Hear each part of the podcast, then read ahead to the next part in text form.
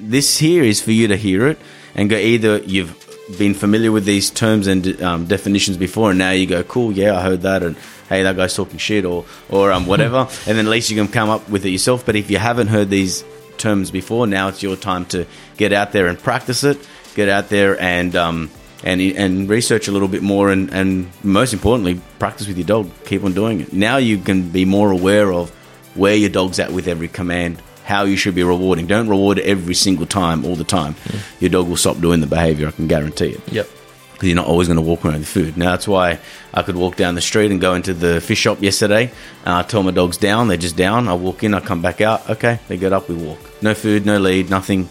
They know to do Because it. for the down command, they're they're proofed. We're proofed. Yeah.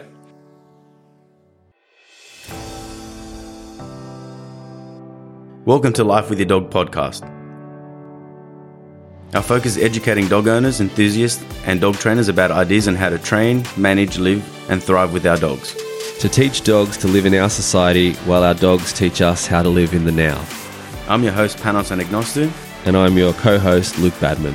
Thank you for joining us, and we hope you enjoy the show. Okay. Good. Yeah. All good. Yeah, all good. Episode thirteen. Woo! We are here.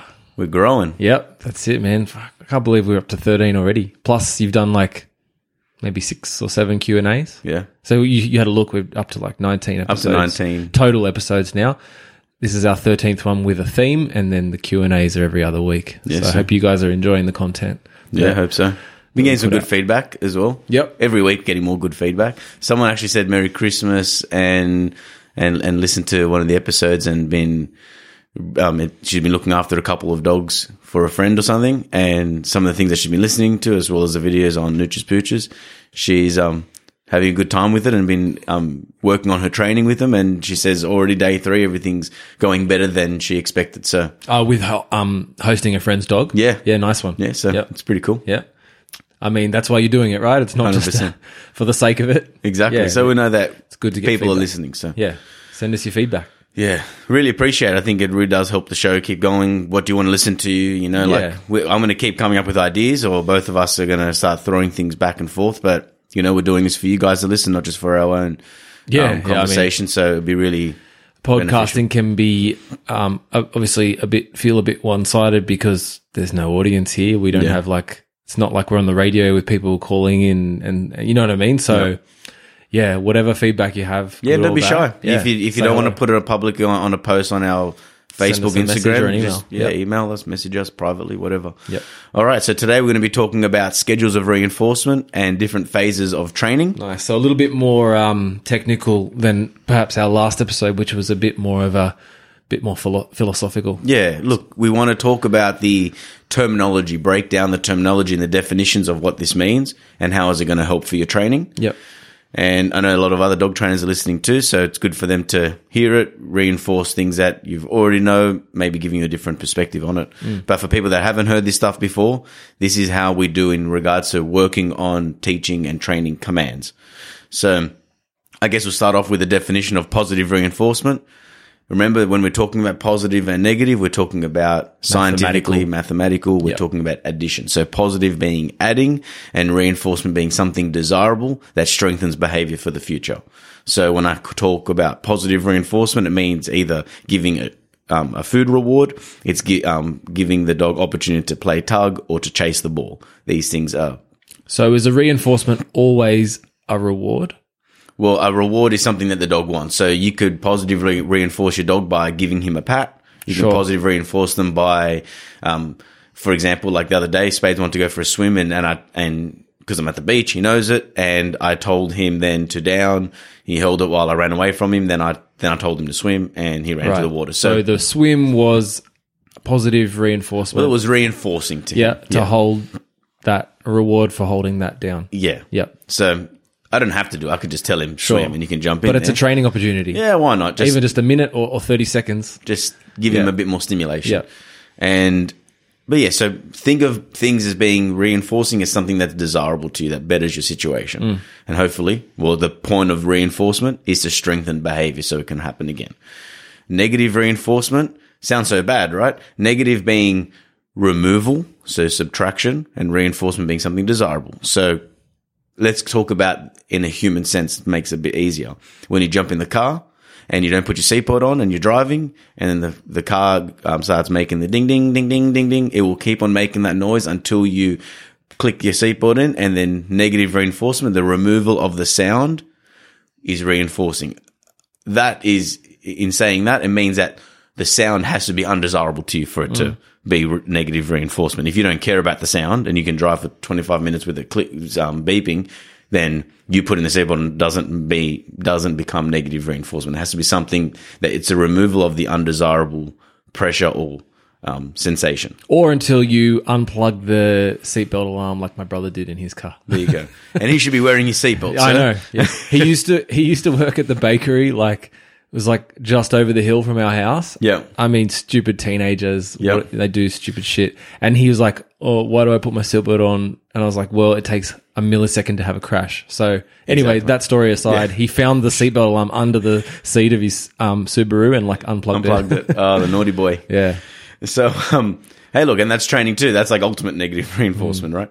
Um, anyway, so those are some of the terminology for a dog. So, if I was to, when I put pressure on my on the dog's bum to get him into a sit, I put pressure on. The dog sits. I remove the pressure. Negative reinforcement. Same thing with having the lead on a dog. If you've got your dog on a collar or on a training tool, and you tell the dog to sit at the same time you apply some pressure, as soon as a dog's bum touches the ground, you remove the pressure. That's negative reinforcement. So I was watching a show the other day, and it was uh, dog dog training show from Britain, and the dog was being really naughty in the living room, and every time he did it, the trainer would take the dog um, by his collar and put him in the next room and shut the door until the dog calmed down, and then he would invite him back into the space. So that is Well, him removing him from there is negative punishment. right So you've removed him, and it's undesirable to be because he wants to be separated. around you. Yeah. Yeah, so that, and we're going to do it, and we are going to do an episode on well the uses of punishment. How what does it mean? How to use it? But I think you need to talk about reinforcement to give you an understanding of punishment and how they both marry together and how they are part of the four quadrants. So today we're talking about two quadrants. Um, well, one, two parts of the quadrant. reinforcement, positive Reinforcement, negative. negative. That's yeah. it. Yeah. I still, I only use that as an example because I, am still fairly new to this and I still have trouble saying that. They is- overlap yeah. though. They don't. It's very hard to just separate negative punishment on its own. For example, so if, So, say, How- like with the seatbelt alarm example, is that not also positive punishment because it's adding a sound Positive to punishment- stop you? Well, no, because it'll keep going until you do something. It's not like when you touch the stove, ow, positive punishment. Right. It is a trigger in that moment. It's a, it's a consequence in that moment that now next time you won't touch it. Right. So that's positive punishment. Mm. So positive punishment and negative reinforcement, they work on the same axis because it's more pressure induced or it has, it has more compulsions, more guidance, Mm. where negative punishment and positive reinforcement work on the same axis as well. So they, everything works in conjunction and you can, and as a good trainer, you should be able to know how to use all of them. And sometimes they're happening all at the same time. So when we're talking about terminology and breaking it down rather than showing it, it can get a little bit more tricky and it can become a little bit more confusing in your mind. But, um, but yeah, that, the, the difference there, um, is when, if, if you jumped in the car and you started and you started driving and it went, and it got so straight away you got a sharp sort of stimulation of like you started driving and on. bah, Yeah. and then you got a big whack. You're like whoa, and then you you clicked it on.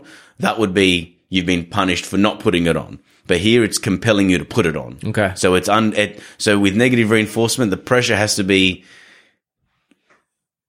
less intense than than the reinforcement of it. So for example, like when that pressure goes onto that dog, if I say that to the dog, sit and put some uncomfortable pressure on, the dog's like, this is uncomfortable and he can resist it and he can resist Or it. he can sit. And then as soon as he sits, it goes off. He goes, ah, that's how I turn that off. Where if the dog knows to sit and I say sit and he doesn't do it, and if you were to give a sharp pop on the lead, so like for it to be a quick correction, and the dog then sits, that is then you're correcting the dog. You're, pu- you're positive, punishment. You're correcting him to do the right behavior. Right. So they are similar but not the same. Every, like it's all the same because we're working towards a goal of what are you trying to teach the dog? Yeah, what's the And behavior? then that's the point. Yeah. So I want to talk a little bit about the jackpot, then we'll talk about phases of learning, then we'll go back to different sorts of reinforcement. So the, a jackpot is basically giving more food. For example, if you if you're marking, so yes and your reward, yes and your reward, yes and reward, and you're only giving them one treat at a Mm. Time. thimble sized. Yeah, just like one unit of food. And then one day you say yes, or like in one instance you say yes, and then you give him a handful of food. That's a jackpot reward. Um, and he gets, and so it could also be like a variable reward. It, it varies on how much reward he gets or the dog gets. So, um, for example, the other day when we were working with, um, with a dog, we told the dog to down. And when we told the dog to down, no, we told her to sit and then she went straight to the down and didn't do the sit. So then we applied some pressure because we said, we said sit and she down. So the pressure went on. She's like, what the hell? She sat, went back into a sit. We released the pressure. Now I, I told him in that case not to reward. He released by saying, okay, came back, told the dog to sit. She sat and then he marked and then jackpotted her. Now, with my experience and with things that I've been learning, because I did a little bit extra research before I come to this conversation today to make sure my terminology is correct Yep. to science, because I don't want to confuse everyone. And look, we're always going to have different ways of explaining the same thing sometimes in, in every industry, especially in the dog training world. But, um, but that variable reward now, something that's important is that, excuse me, is that when we jackpot the dog, I don't know if we're necessarily jackpotting the actual behavior. You're increasing the value of your marker. Okay. So it's not like that was a good sit, take heaps of food, which it could be. And I think the dog may, in some situations, make the distinction. Oh, that was, the sit was really good because I got heaps of food, but it's coming after the fact that it may not be for the moment of when the behavior was happening. But what it does is if you're consistent, hmm. is that if your marker means one food or heaps of food or all of the food, then that marker, the word yes or your click is increased in value because of your variable reward. Like you're giving different amounts of food. Was that a website that you were reading? Yeah, or some some, some Something online? something online. Okay, so I can put that in the show notes. Yeah, I'll have a look. I'll Yeah. find it. Um, but also we learn this through, like in the NDTF course, we learn about all the different schedules of reinforcement and everyone, like some people have different ways of jackpotting the dog. They would either go mark and reward, mark and reward, mark and reward, and just do that after a really good behavior. And that could also work too, probably. There's many different variations of how you do it. So the jackpot be- then becomes multiple multiple clicks yes or reward, multiple yes, yes, reward, yeah. yes reward, as opposed to one yes and a lot of food. But I think we're missing the point, right? And um, just did a recent NePoPo um, um, seminar with Pat Stewart. Yep. And he's like gone right into it, put a lot of thought and effort into it. And also he's learned through the school through Bart Bellon and stuff. And he explained it well is that, and I think of what we're saying now is that when we learn and we, it's called the, so the, um, Robert Sapolsky is a neuroscientist and like he's, and there's a five minute video. We can probably put this up as well because I think it's very important. Five minute video about talking about the dopamine jackpot. And he's talking about when there's monkeys. Again, I'm probably going to butcher this. So definitely watch this. Stop it right now. Watch this. We're going to put in the show notes. Watch it and then come Robert back to Sapolsky? this. Robert Sapolsky, dopamine jackpot. If you just type in on YouTube, it will come up. Yep. Five minutes. Anyway, so just real quick, he talks about monkeys get pressing a button and getting a reward. Let's just call it bananas. He, so then the monkeys are there. The light goes on. And when the light goes on, it means that now when you press that button, you'll get a reward. If you press the button before the light's on, you get nothing. So the monkey's there. That happens. They press the button. They get food. So let's say there's a, there's 50 is the unit of dopamine that they Yep. get. Let's just say when they started to introduce, you know, this kind of goes into intimate And so they're they're obviously measuring the Dopamine in his brain somehow, while this right? is happening. Yeah. is that when they would give a lot of food, sometimes when they introduce the maybe, again, this isn't just about jackpot. This is also about intermittent reinforcement. It actually improves the, the, um, it increases the dopamine. So the pleasure chemical of what we feel. But again, I'm butchering it. Don't listen to my words. Sure. Watch Go this. watch the video. But the, but the point here is that when the signal goes on, when the light goes on is when the dopamine came. So it's when I ask the dog to do the command is when it should bring on the, the good feeling Right. rather than getting the reward. Okay. So then that's why you, um, so you, so then that's why, so back to the point about using that marker in the jackpot is that we want the marker to be like a, oh my God feeling. I don't know what I'm going to get, but it's coming. Like when you're the, yeah, when you're in the poker machine, you, Yeah. you ding, ding, ding, ding. You don't know, is it the jackpot or is it just the $5 that you're going to get? But it's certainly not nothing. Mm. So you don't know what it is. And that's why you, whoa, you're ramped up and that's when you find out what it is. So So the idea is the mark increasing the value of the marker. Yes. Yeah. And that's something that I realized more recently. And Mm-hmm. I think that makes it, oh wow moment is that it's not that, that, but even though the behavior may be really good and you can jackpot it, and I still believe you should do that. Yeah. Because I think that there still is merit in the dog knowing that behavior paid really well last time, I'll do it again. But the dog's doing it for the marker, for the click or the yes. Mm-hmm. So, and then if that marker is like super, super awesome, then that's the best thing to do. So, um, does it make sense? Yeah. Yeah. Yeah. I'm going to watch the video as well. So, Yeah. Right after this, we're going to watch it together. um, and again, I didn't want to go, I, I could explain the experiment, but, and I've watched it a few times, but just watch it for yourself. It just gives it much more. Yeah. And he's, he's smart as. It's like what we were saying in the last or a couple of episodes ago. Like you need to watch something or listen to something like was it 16, 16 times, times. to really understand it. That's So, right. And then do it, right? Yeah. So like, again, talk, and there's a bit of pressure as well, having the microphone and saying like, now I'm held accountable for what I say. I don't want to get it wrong. Um, all right. So we're going to talk about the phases of learning. So then there's the learning phase, the training phase, the proofing phase. Now there's three phases of a, um, for each behavior that you're teaching for your dog. A behavior being a Command, sit, sit, bed, down, down, bed. come. Yeah, that's Yeah. right. So when we're in the learning phase, we generally, how I train anyway, is you by using luring. So if I have a young dog and I've got the food in front of his nose, I lure him into a sit. As I lure the dog into position, By raising your fist. so I raise, the my, air. yeah, sorry. Um, the people in the camera can see me. For the audio For the only audio- people. Yeah, you put, and like it's basic luring. You put the dog, the food in front of the dog's nose. As you move the food up over the dog's head, He looks up. He looks up. His bum naturally hits the ground. You then mark it and then reward it.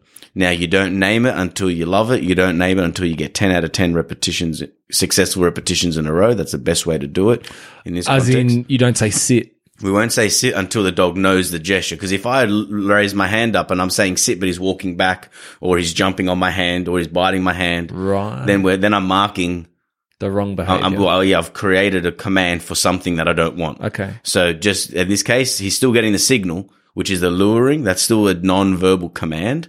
Well, it will become a non-verbal command over time, but he's following. And you're not even saying look, are you? I don't say nothing. you just, get the the, food. there. He knows it's and he follows it. And he, yeah. And that's it. Goes up. And then as soon as he goes into position, I mark it and reward him. So in this Like learning marking phase, it with a yes. with the yes, Yes. yeah, or a food. whatever Yeah, you do. yeah.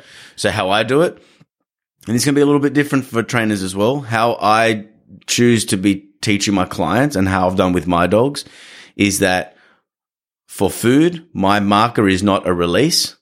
So they call it not a terminal marker. Mm-hmm. It is a durational marker. Like I want them to stay in position until I verbally use the word okay. Right. This changes depending on what you want from your dog. From my experience, I'm learning that the re because it I think it's better, and this is where um the paradox comes. Yeah. I think it's better to like how I treat how I reward Nookie for with the ball is that I give the marker B A N G. I'm not going to say because she's right next to me. She'll probably start thinking she's going to get the ball. So I would give the marker and she breaks position to get the ball. So when I tell her to down, so for example, I did um, a video I put up a couple weeks ago. I would call her to come, touch, roll. I gave her a, ra- a, a range of commands. Then I marked it and she ran off to chase the ball. So I've now released her out of behavior to get the reward. Where with food, I teach it that it's, I'm marking it and rewarding you, but you're staying in position until I use a, a verbal okay. The reason why I figured out why I'm doing it and why it's going to help with my clients' dogs, and I probably won't do it with my next puppy. I'll do it a little bit different. Is that I'm trying to keep the drive under some sense of control because the discipline of always ha- like so. For example, if I tell the dog, so when I'm so back to the example, I'm luring the dog into a sit in the learning phase. It doesn't know what sit means. So in this in this phase, you have to reward continuously. You have to reward every single time. Yeah. You lure him, You say yes, you reward. You can say yes, reward, yes, reward, yes, reward, and then you can release by saying okay. And that way, there the dog learns. The longer I stay in the sit, the more food I get. Where in other systems would be you lure them, you say yes, and then you reward them by coming out. Like the reward is a release Right. as well. That's when it's terminal. That's right. Yes. Yours is duration. durational for food. Yep. Now, there can be holes in it, but it works for pet clients because we're trying to keep their drive under a sense of good control, especially around food. When We you say their drive, you mean their drive to come out of the out of the sit. I don't want them to be too explosive because people can't control their dog when they're too explosive. Like you tell the dog to down, the dog downs for five seconds and you say yes and the dog flies towards you to get the food. That's, that's good, mm. especially for working dogs, mm. for higher drive dogs. And if you can do it with good timing and good discipline, then I think it works really well. And I, and I, and I do like it. Mm. And I do do it with, I would do it with a particular dog for a certain thing, but I like to have a bit more calm, focused behavior. And I think it works better that way. Then again, I may change all of this. So when I do, I'll let you know, all know. Um, and that's it. I think, like it's a constantly evolving Constantly thing. I think I was Pat, and I, I think it was Pat was saying this on one of their episodes. Like, I think when they were interviewing one of the big heavyweights of the industry, might have might have even been Bart or someone, and they were saying like so much of dog training is just like people think or people may assume that like dog trainers have all the answers, but like most of the stuff that's been shaped into a, a theory now is just like Repeat. trial and error. Yeah, like, it's repeating This didn't work. This say. worked. yeah. You know. I didn't make any of this up. Um, I've been taught it. I'm now offloading it. I'm giving my own twist to it. Yeah. And that's what everyone does. It's not like a new sort of builder comes and builds something differently. It's like, no, No. I like the way he builds the house, but Yeah. they, they, in theory, it's, it should be relatively the same. Hmm. But, um, but yeah, so for example, when I taught these bed commands, so if the cameras could even, if we could point it to them, is that my dog's staying on the bed now. I told them bed, they have to stay there until I release them. And they'll stay there for the whole duration of this video, probably like 45 minutes Yeah. um, until I release them. They're like they and they know not to get off there. Now, how I would teach that is by using my dura- my durational marker. So I would say yes, I reward them, walk away, yes, and reward them until I say okay. So that's so okay. Hope that makes sense. I've gone on a bit of a tangent. yeah, yeah. So, um, back to learning phase. You reward every single one, and you don't name it till you love it, and you're doing this in a environment where there's not much distraction. So you do it at home, or in your living room, or in your backyard. But don't try. It's best not to do something when you're trying to introduce a new command where there's so much Too much stimulus. stimulus, yeah. It's just it's going to be very hard, and the dog won't pick it up, get stressed. So just quickly on that, a lot of your um, client sessions are obviously like on the esplanade or in a park or something like that. So how do you mitigate that if you're trying to teach? Mm-hmm. Those are all like dog? third or fourth sessions, right. So, So we- first session you're generally doing it at a At their client's house, or at my house. Yep. So where there's less in a things quiet happening. space. Yeah. Yep. I don't want to teach a new command. It would be unfair for the dog not setting them up for success. Sure. And they're just not going to do it either. Yeah.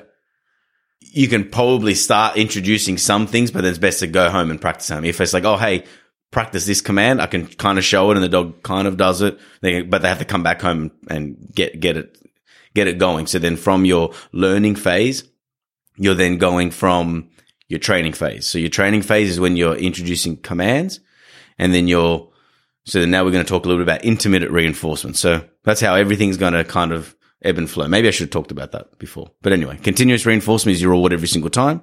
Intermittent reinforcement, also known as variable schedule reinforcement, is that you are rewarding some of those times. It could be every second one. It could be every random one. Every like, you, so for example, intermittent reinforcement, if there's 10 um, if I tell you to sit 10 times, I may reward the first, the second, the fifth, the sixth, the eighth, the tenth, for example.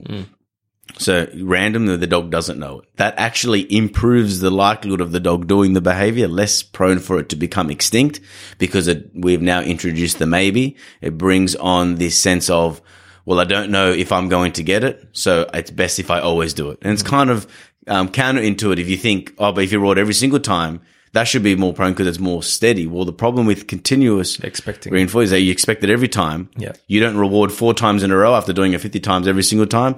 It's more prone for it to become extinct. That's why He's when like, you well, you're not giving me food. Why should I do it? and that's why when the dog barks in the backyard and you only sometimes let the dog in for barking, it actually makes it barking even stronger. That's why you never let the dog in if it's barking if you don't want it to bark. Never, ever, ever. And then, um, and then you continuously let the dog in when it's not barking. Where if it, and that's how we strengthen behaviors because sometimes we give in. Do you know what I mean? Sure. So it can strengthen behaviors doesn't mean good or bad. When I say strengthen behavior, it just means the dog finds it Desirable or undesirable. Yep. Now, if you can, if you can mix your jackpot with your intermittent reinforcement, that's when we go. Now the dog's like, all right, this is cool. I'm now at the jackpot. I mean, I'm now at the slot machine. I, I, am I going to get it? And what am I going to get? Yeah. Um, it's amazing how primal, like, like you talk about, um, po- you know, pokies and that sort of thing. And it's the same thing with social media, man. It's like Yeah. these, these, uh, machines, these algorithms are, it's not a fair fight. Like the, they're playing with the most primal part of your brain. Mm-hmm. And it's the same with the dog. And that shows you like if the dog and the human has very similar structure in the way that their dopamine is regulated in terms of reward systems. It's a very, very Mm-hmm. Well, ancient like- part of the brain. Well, we're talking all about this, like when we talk about the four quadrants, positive and negative reinforcement and punishment. th th this is called operant conditioning, Conditioning, yeah. or instrumental conditioning. So it means that behaviors have consequences. You do something and then there's an outcome for from Yeah. it.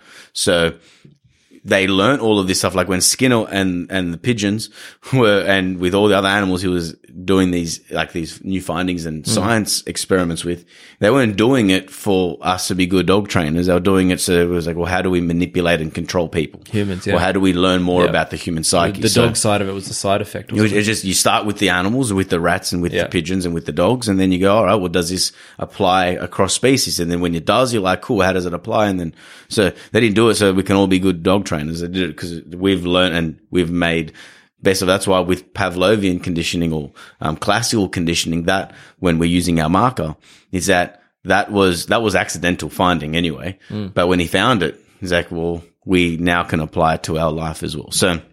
That's very important. So hard to explain some of these because I am going to talk about when is appropriate to use a form of punishment, negative or punishment. I mean, negative or positive. But in our training phase is when we can start then going, now the dog knows the command. If you ask the dog to do it 10 times, the dog should do it 10 times in a row. That's when now you should start introducing more distraction. Go out to the driveway, up the street.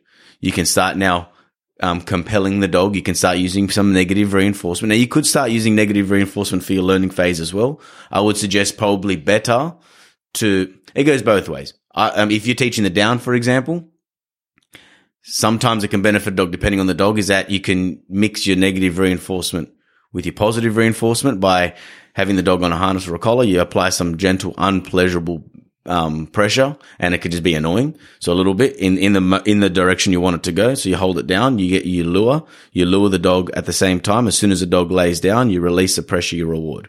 And then you say, and then you do that. And then the dog learns, oh, that pressure isn't, cause at first it's opposition reflex. You feel pressure in one direction. You want to go opposite, back, yeah. right? So we're teaching the dog the direction I'm putting you in. You, you should move in that direction and good things happen. That's why we, I like as a technique to take, to put a dog on, on its collar, put a little bit of pressure in one direction. As the dog starts moving in it, you release the pressure and you reward them. And that's how we start using leash pressure for our training because you want to guide them into certain positions. Physically manipulate them as well as lure them and then reward them. So mm. mixing the both together is, is really advisable. You can start this in the learning phase, but for everybody that's just listening and trying this at home with a puppy or something, just do it purely positive, just with your lure only. Once we then start, the dog understands the behavior. And once you've started attaching a word to it, then you can say, for example, down, put the pressure on. The dog's like, what's that sensation? That's weird. As soon as the elbows touch the ground, you release the pressure and you reward immediately. And that's when the dog learns, I'll remove the pressure, gain reward. And then that's where we get, um, uh, it becomes more beneficial. So when the dog doesn't listen or doesn't follow through with what you've asked, then you can at least make it happen as well. And it's not a stressful event. It's actually just like if you were to grab your child and take them towards the house instead of going to their friend's house. It's not like you're dragging them and hurting them. You're guiding them back home. Yeah. You're using compulsion or, or pressure. And also in the tra- in the training phase is when you can then start working on um, intermittent reinforcement. So in the learning phase, it's all continuous. Now in the training phase, we're intermittently. I was going to ask that. So each um, schedule can be more, is more appropriate in certain re, uh, certain schedules are more re- appropriate in certain phases. Yes, Right? yes. You don't. You shouldn't intermittently reinforce in the learning phase. Right. Because you're trying to build that. We're trying to show what it actually Yep. is. Yep.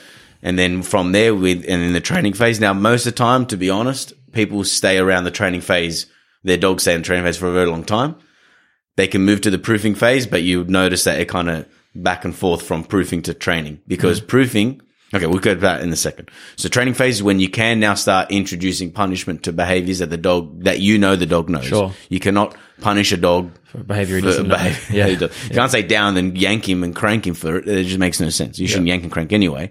But um, but I generally use more negative reinforcement than I use punishment. But there are times where you certainly use punishment, especially now. There's two sorts of punishment. One is to make the dog correct. If the dog, if you've told the dog to sit, he doesn't sit, and you give the correction. That's making him correct by doing the behavior. Um, there's other times where you just never want the dog to do a behavior. Like, for example, if I'm sitting down and he jumps on a child, I haven't taught him not to jump on a child, but I will give him a punishment for jumping on the child to learn that, yeah, that's never okay. Never, yeah. So just don't do that. You don't have to learn what should I do. Now, obviously, if I've told you to sit and you don't sit, you jump, well, then I'm correcting you for not sitting. Yeah. But if I'm just sitting there hanging out and the dog just jumps at somebody and I give them an, um, an aversive stimulation, so I've given them a correction, I mean a punishment, then that should weaken behavior for the future. So that's a little bit about that. But in the training phase, you can start introducing these um, negative and, um, reinforcement and positive punishment to now show the dog what he's supposed to do. And then the proofing phase means that you're, and again, these are all very like broad definitions. We go into more detail when we f- actually doing training and my training manual is being written. Hopefully that comes out soon. Yeah. And all of it's in there. It's on the list. And you learn from it in the, Yeah. the National Dog Trainers Federation. Um, this is where I got a lot of my learning from. So if you want to learn more about dogs and you live in Australia, definitely hit up NDTF. NDTF and um, you do an eight month course and yeah. it's the only government recognized. Um, I wouldn't, I wouldn't hire anyone if they haven't done the NDTF Yeah. course straight out. Um, all right. So, and then the proofing phase means the dog will do a behavior every time in any environment, period. That's a proof dog. So I would say that Spades is down, stay is proofed. Now, for example, I will go to a new house that I've never been before. Spades hasn't been there either. I can't keep him in the car. It's too hot. I bring him out of the car. Hello. Spades looked at me as soon as I said his name. he wants to go for a walk, I think. So we get out of the car. I put him in a downstay in front of the client's house in the shade, so it's not hot. I've been there for an hour, an hour and 15 minutes sometimes. I'd come outside. He's still in the same position in his down. He's probably moved into a bit more of a comfortable position, maybe Yeah. not holding a sphinx for the whole time. But again, that's not his requirement. Oh, you mean like he might even just lay down? like he may just like lay down a his bit more head down, comfortable, yeah, right? yeah, yeah. But like maybe not lay down. Like right now he's on his side. He probably wouldn't do that. He'd be like still in a down, but a bit more comfy down. But Where- still reasonably alert. Yeah, he's still like he hasn't moved Yeah. basically. He knows he's working. you have to stay there until I release you. End Yeah. of story. Now, obviously, it took a long time to get to that, and some people may say that's bloody slack. Would you sit for an hour in one spot? I'm like, well, yes, I could. So. Um, I could. Could I you? could. Yeah, exactly. So, um, if you're going to ask your dog do it, Birdie O'Sheedy said something on Canine Paradigm recently. She goes, it's unfair to tell you, like, it'd be unfair to tell your dog to hold it down, say for 10 minutes if you can't hold it down, say for 10 minutes. I'm like, it's a pretty good point. It's fair. So, thank you for that. It makes a lot of sense. Now, I like to practice that sort of discipline and, um, I probably don't do it as much as Spades does it, but I can do it and I will do it. So, Just- anyway, just, yeah, just because someone who's critiquing that can't do it doesn't mean that you can't and that's the dog right. can't. Yeah. Yeah. Now he can do it. Dogs will walk past him. He's off the lead. He can do whatever he likes, but he chooses not to do it. Now, of course, if he's in danger, like if a dog runs up to him or something, he will break position and I'll allow that. He's not a dog that I'm in competition where he has to hold a sphinx where like bum and elbows are square on the ground and he's holding it like a, like the sphinx statue. Um, that I wouldn't do for an hour. Probably is a bit much on the body. Um, but my point is, is that that's a proof to behavior. Now, you, there's never in any of these schedules, I mean, in any of these phases that you stop rewarding. You still should be rewarding. Whether that's Just intermittent or more intermittent in this proofing phase. So like there's times where I'll be in the client's house and I'll be like, I'll be back in a couple seconds. I'll go outside and just boom, just r- randomly reward him to spades. Yeah. to spades. Um, Sorry, buddy. Every time I say his name, he's he keeps popping up. Sorry, man. you're a good boy. Just relax. Hey. So um so yeah. So that's that's the proofing phase. It means that you are not having to basically correct the dog Yeah. for breaking position. That's when you know your dog's proofed. Most people will have their dog in a training phase and you can that's manageable. The dog understands it, will do it, Um, but management has to be in place. So my dogs can be off the lead and I can call them to come and they will come. So it's a proof of behavior.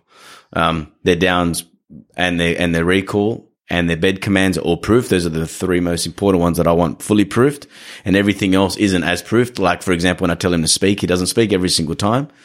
And also, like, I wouldn't correct him for not speaking if I told him to bark on command because that doesn't make any sense to him. So you need to be wary and you've got to know your dog as well. Yeah. So these are more of a guideline, not as a set. This is what you should. Yeah, I mean, speak is like a trick. It's not a safety thing. It's not That's like true. Yeah. you know, And he breaks a sit or he breaks it down. It's more about him being safe. Speak Exactly. is like it's a cool trick. It's like I do it, and also it helps with the clients that I'm with. For example, Yeah, sure. like if I need the dog, if I need him to bark to stimulate the dog to like be more focused on the owner or whatever. Mm. So that's important. So that's a little bit of that in a nutshell. Now, obviously, we can talk about these forever and ever and ever, but remember that when we're using operant conditioning, and as we said before, and I think this is very important, even when I was doing the course. Um, all these years ago, it's like, oh, I, there was times where my mind was like, ugh, what is Yeah. happening there? Because even classical and operant conditioning, they mix and they merge Yeah. together. Like hearing the clicker is, is classical conditioning. Your body's like, wow, I'm getting rewarded now. It's reflexive. It just happens. Yep. Um, and when you are in operant conditioning and the behavior, like for example, you jumping on the child, getting the correction, for example, could still be like they, they can link up, right? So obviously you want to use them all wisely together. So you definitely have a good marker if you want to make these phases, um, successful. Mm. And it takes hundreds and hundreds of repetitions to create reliable behavior. So don't rush any of the phases. Your dog won't lie to you. If your dog has gone, so a good example is I trained, so I was in the training phase of the roll with Ace. I tell him roll and he would roll on command and I didn't have to reward every single time. I know he's in the training phase, which then means I'm now ready to start doing it in new environments and put more expectation on him. That's the point. And I think that's the reason why I did this today is to learn what phase, what command, sorry, what phases is each of your dog's command in and when can you expect him to do it? Yep. If you're just teaching him to come and he does it just okay inside the driveway, no, no, inside the house, just okay in the house, don't call him when he's running to a dog. Like you're just going to weaken the command. You've, you've messed up by letting him off the lead, for example. Hmm. Have that dog on the long lead and set him up for success so he gets repetition rather than calling him 50 times and then losing that command. So with Ace, I taught him to roll. It was awesome. Big mistake. I told my drunk mates, well, I showed them the command. Again, this is before I was like a real dog trainer or anything. So I didn't, I wasn't super strict on my friends and drunk assholes were roll and roll and roll and roll. And they probably asked him to do it like Too many. way too many times, Yeah. 50 times maybe, maybe, maybe not 50, He's it's exaggeration, yeah. 20, but never got rewarded for it. They never reinforced the behavior. So you know what happened the next day when I told him to roll? He wouldn't do it. He actually didn't know to do it. And I was like, damn it. You've so I have command, to, yeah. went back to the learning phase, get back my lure and lure him with food. So we can talk a little bit about how to reinforce. I think that's important. So, um, if I am, so I generally, so let's talk about the roll. Yeah. I would use food and I'd lure him into a roll by having him into a down. You put the food in front of his nose, you lure around his body as, as long as he's following it. I'd probably reward randomly depending on his effort because you don't go and just expect the roll straight away. Teach a dog to keep in position while his head turns towards his back. Reward that because some dogs you lure that way, they'll get up and follow it. So you want him to stay there so then you can go over his spine and then as his body follows and he f- rolls over. Then you do that over and over again until he starts understanding the gesture. Don't name it till you love it. Does it 10 out of 10 times and you say, cool. I like that. Now Don't we name say, it till you love it. yeah, It's it's, a one. it's a dog trainer's, um, little lingo. Yep. And then we then go, cool, we do a 10 out of 10. And then we say, now we say roll, do it, roll, we do it, roll, we do it. Then you have no food in your hand. You will say roll and do the gesture. The dog will then do the roll. Then you can mark and reward it. And then that's when you start entering the training phase where then you tell him to roll maybe two or three times in a row. And then you can reward him either with food. I generally would start rewarding with a ball or a tug in the training phase. Now, the reason for it is because I really prefer to teach a behavior with food first. So with the roll, I can't teach him to roll with a, because Ace's highest motive, um, highest reinforcer, well, a primary reinforcer was a ball. So ball would be anything. I'll throw the ball over food. He would ignore all food for the ball. So I knew that that was his best, but that's a very erratic high drive reward to get him to do a specific focused behavior. So do it with food. And then once I got it, like I've done the same thing with Nookie. So now I tell her to roll. She does it. I give the marker for the ball and I throw the ball. And only say B A N G. That's right. and um, and doing that, I now have more success. I can do it without the gesture. Now I can stand still and say it. And now we're going into a proofing phase where I can say roll and she'll do it. Yep. Um, so we want to start introducing ball for your training and your proofing phases. Don't do it in the beginning. Now, unless you're shaping a behavior. Now, free shaping, well, luring is still shaping. You're shaping the dog into, into positions. Free shaping is when you allow the dog to do the behavior on its own with no guidance. So you stand in a blank room, an empty room, and let's just say you want the dog to sniff the container right? So then you stand there, the dog looks at it, you can reward. Like you were doing for your course. But like, Yeah. so what I did with Ace in the learning phase of teaching Ace to do the scent discrimination, he had to yeah. find the Vegemite and ignore the nine other empty containers. Yeah.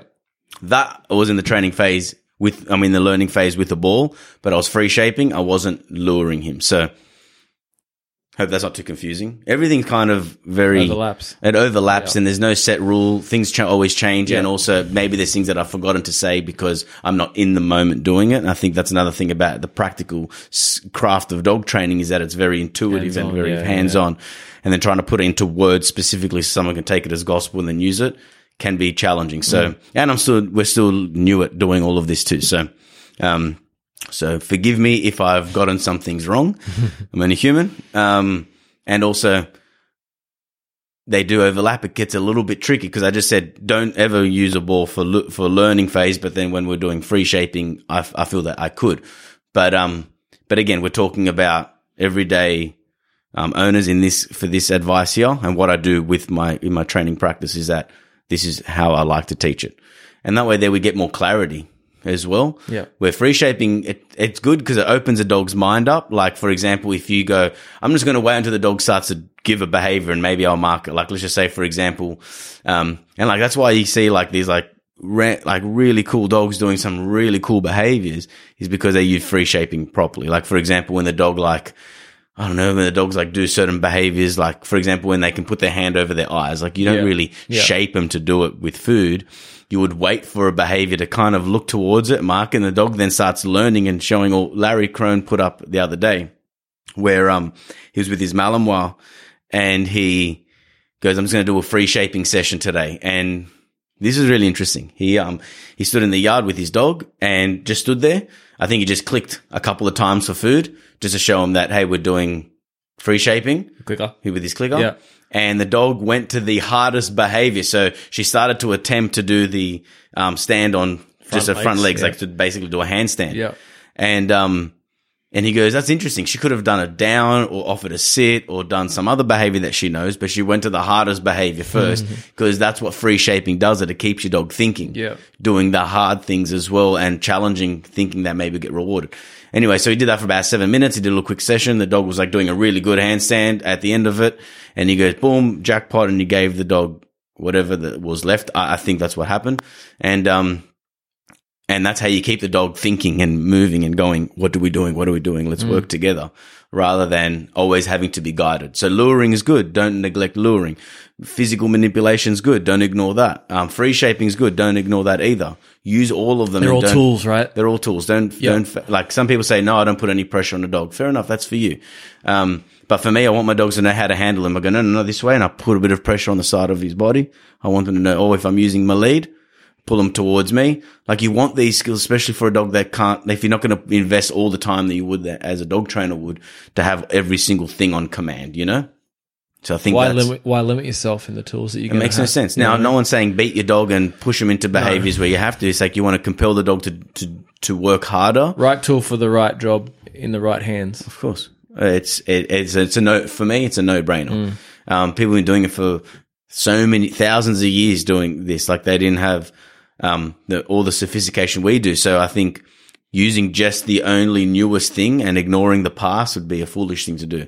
Um, and to go, only go traditional and not go new would be also foolish. You, you need to be open. So hope that's triggered some new thought patterns. And this here is for you to hear it and go either you've been familiar with these terms and um, definitions before, and now you go, cool, yeah, I heard that, and hey, that guy's talking shit, or or um, whatever, and then at least you can come up with it yourself. But if you haven't heard these terms before, now it's your time to get out there and practice it, get out there and um and and research a little bit more, and and most importantly, practice with your dog. Keep on doing it. Now you can be more aware of where your dog's at with every command how you should be rewarding. Don't reward every single time, all the time. Mm. Your dog will stop doing the behavior. I can guarantee it. Yep.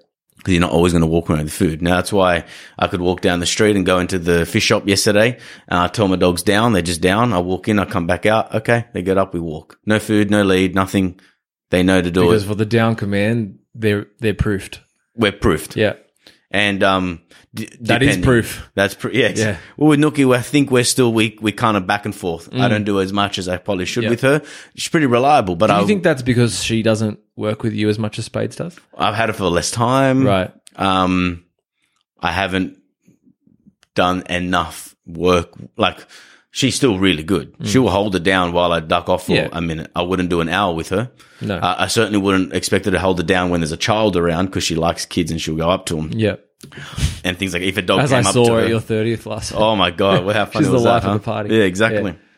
So there are a few things. So I think she's still in the training phase of the of the down, but still pretty good, Mm. Do right? you think, um, like use the fish shop as an example. Um, she's out with, she's with Spades. Do you think having Spades there yeah, is a- influences. it's a good example. I think her? it definitely influences because if he was running around like a mad dog, then why would she follow? Sure. So it does influence. Now, the other day I had to, I was at a client's house and they couldn't be in the car. They're both with me. So I tied her lead to his collar because I knew he was going to hold it down. She, I wasn't sure if she was going to hold it for that 20 minutes I was inside.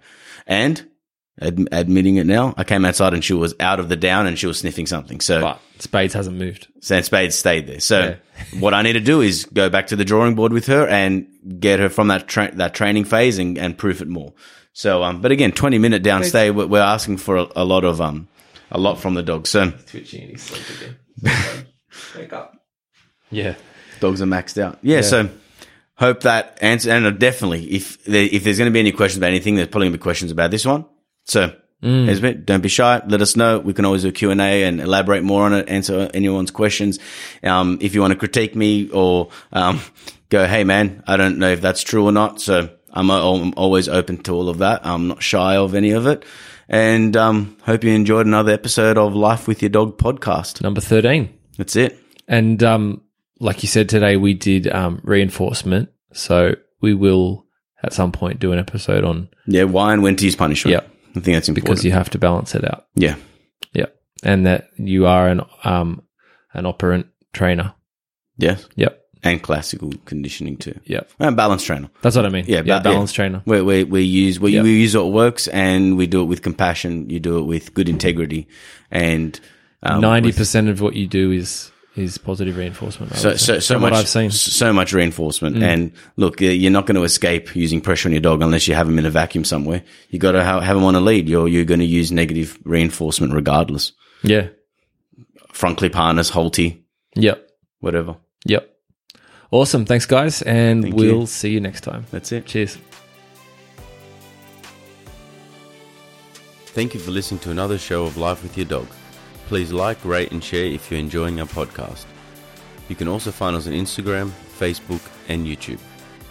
For all dog training videos, tips, and techniques, visit noochespooches.com.au. Thank you and stay tuned for next time.